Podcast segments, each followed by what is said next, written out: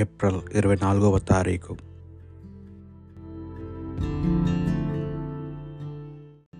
పాస్కా కాలంలో మూడవ సోమవారం. మొదటి పట్టణము అపోస్తుల కార్యములు ఆరవ అధ్యాయము ఎనిమిది నుండి పదిహేను వచనముల వరకు.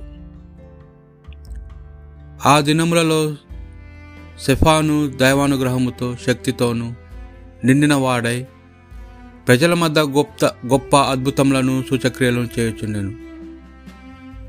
అప్పుడు ప్రార్థనా మందిరానికి చెందిన స్వతంత్రులు అనబడువారు సమాజంలో కొందరు, కురేనియులు సమాజంలో కొందరు, అలెగ్జాండ్రియుల సమాజంలో కొందరు, సిలిషియా అసలుయ నుండి వచ్చిన మరికొందరు సెఫానుతో వాదింప మొదలుపెట్టిరి.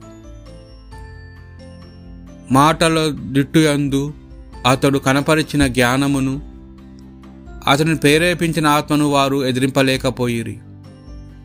పిమ్మట ఇతడు మోషే మీదను దేవుని మీదను దూషణ వాక్యములు పలుకుచుండుట మేము వింటిమి అని చెప్పుటకై వారు కొందరిని కుదుర్చుకొనిరి. ఈ రీతిగా వారు ప్రజలను, పెద్దలను, ధర్మశాస్త్ర బోధకులను అతనికి వ్యతిరేకముగా పురికొల్పిరి.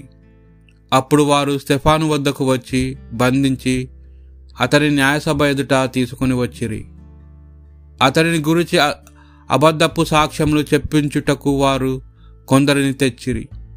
అప్పుడు వారు, ఇతడు ఎల్లప్పుడూ మన పవిత్ర దేవాలయమునకును మోషే చట్టమునకు వ్యతిరేకముగా మాట్లాడుచున్నాడు, ఎట్లనా నజరేతుకు చెందిన యేసు దేవాలయంను కూలగొట్టి కూలగొట్టునయు మోషే వద్ద నుండి మనకు పారంపర్యముగా వచ్చిన ఆచారములను మార్పు చేయనియు చెప్పుచుండా మేము వింటిమి అని వారితో చెప్పించిరి.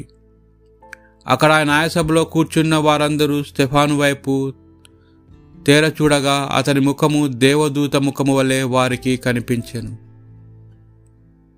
ఇది ప్రభువాకు. భక్తి కీర్తన. నిర్దోషులుగా జీవించువారు ధన్యులు.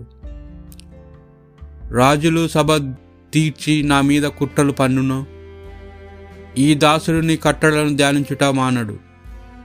నేను నీ శాసనములను చూచి సంతసింతును, అవి నాకు సహా వసుగును. నిర్దోషులుగా జీవించువారు ధన్యులు. నా తప్పులెల్లా నీకు తెలియజేసుకో తెలియజేసుకోగా నీవు నా మొర వింటివి. నీ కట్టడలను నాకు బోధింపుము, నీ ఉపదేశంలో నేను గ్రహించినట్లు చేయుము. నీ అద్భుత కార్యంలో నేను ధ్యానింతును. నిర్దోషులుగా జీవించువారు ధన్యులు. అపమార్గము నుండి నన్ను తప్పింపుము, నాకు నీ ఉపదేశమును దయచేయుము. నేను నీ పట్ల విశ్వసనీయుడిగా మెలిగి తిని నీ విధులను గైకొంటిని. నిర్దోషులుగా జీవించువారు ధన్యులు.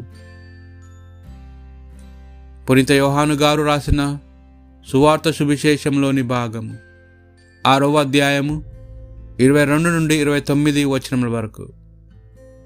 మరనాడు సరస్సు అవలి తీరమున నిలుచున్న జనసమూహమును అచట ఉన్న ఒకే ఒక చిన్న పడవ తప్ప మరొకటి లేదనియు, ఆ పడవలో శిష్యులతో పాటు యేసు వెళ్ళలేదనియు శిష్యులు మాత్రమే వెళ్ళు వెళ్ళుట చూచిరి. ఆయనను యేసు ధన్యవాదం సమర్పించి ప్రజలకు రొట్టెను పంచి ఇచ్చిన స్థలము చెంతకు తిబేరియా నుండి కొన్ని పడవలు వచ్చాను. అక్కడ యేసు కానీ శిష్యులు కానీ లేకుండా చూచి వారు ఆయనను వెదుకుచు పడవల వైపు కఫర్నాముకు పోయిరి. ప్రజలు సరస్సు అవలి వైపున యేసును కనుగొని, బోధకుడా, మీరు ఎప్పుడు ఇక్కడికి వచ్చితిరి అని అడిగిరి. మీరు రొట్టెలు తిని సంతృప్తులైనందున నన్ను వెతుకుచున్నారా? నా సూచక క్రియలను చూచి కాదు అని మీతో నిశ్చయముగా చెప్పుచున్నాను.